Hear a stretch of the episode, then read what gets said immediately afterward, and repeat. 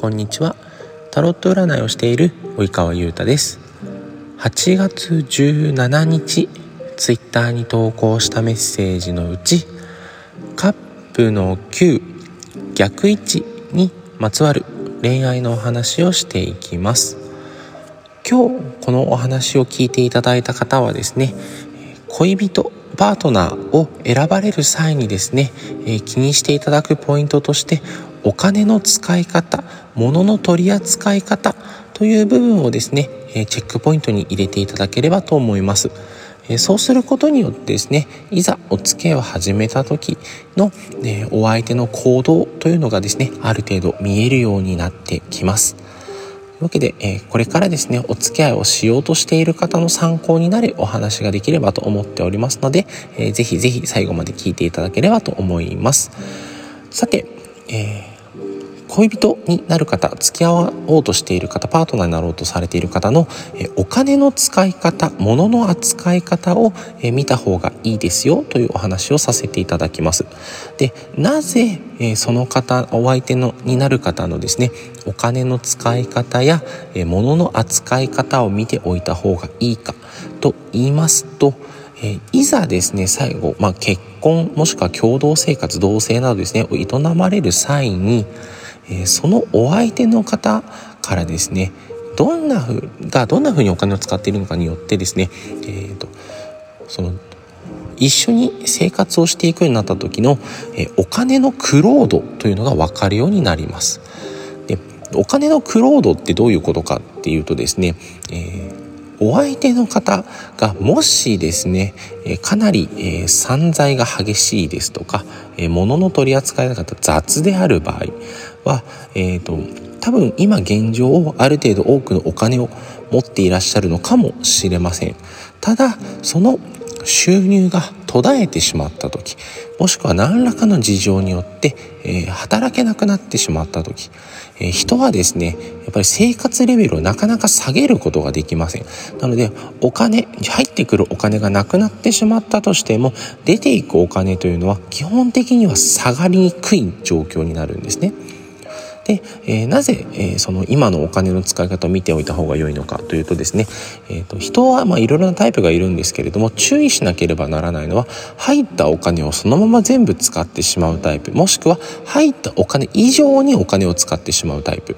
えーと入った以上にお金を使うってどういうことかっていうとですねボーナスサラリーマンだとですね。ボーナスっていうものがあるんですね、えー、月々例えば30万円のお給料が入ってきてますと。で、えー、多くの会社大きい会社さんとかですと大体、えーと、春あ夏と冬にボーナスがあって、えー、1回あたり、えー月額の3ヶ月分から5ヶ月分ぐらい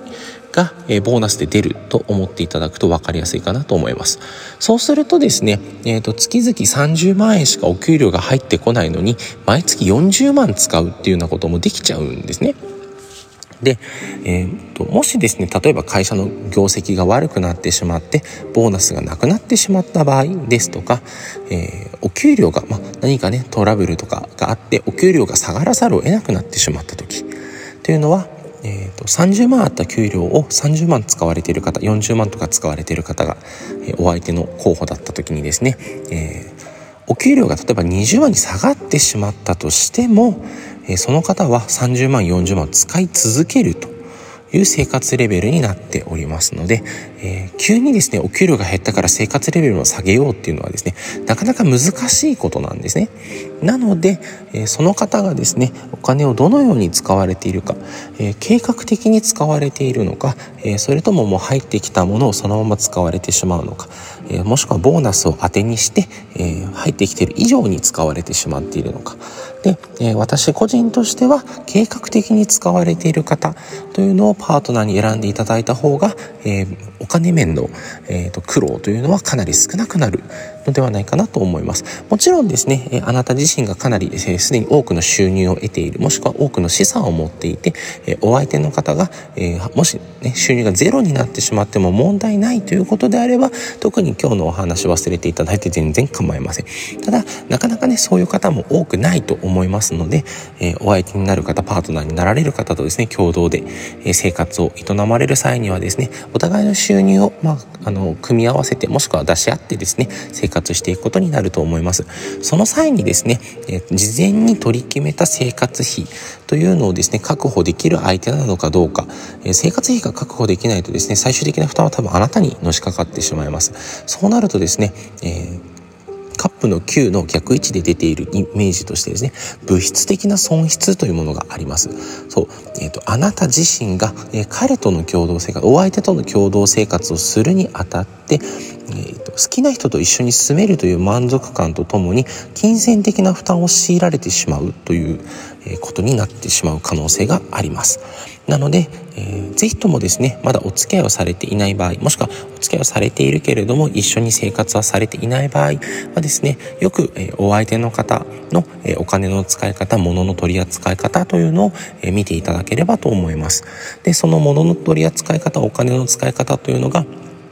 と計画的に行われているですとか、えーと、大事に使っているとかもしかして、まあ、必要もちろんね必要ないものは、えーと、処分をされていて、えー、持ち物はある程度厳選されているとか、まあ、いろいろあるんですけれども、えー、お金の使い方、えー、計画的に使われている方を選ばれた方がよろしいのではないかなというふうに思います。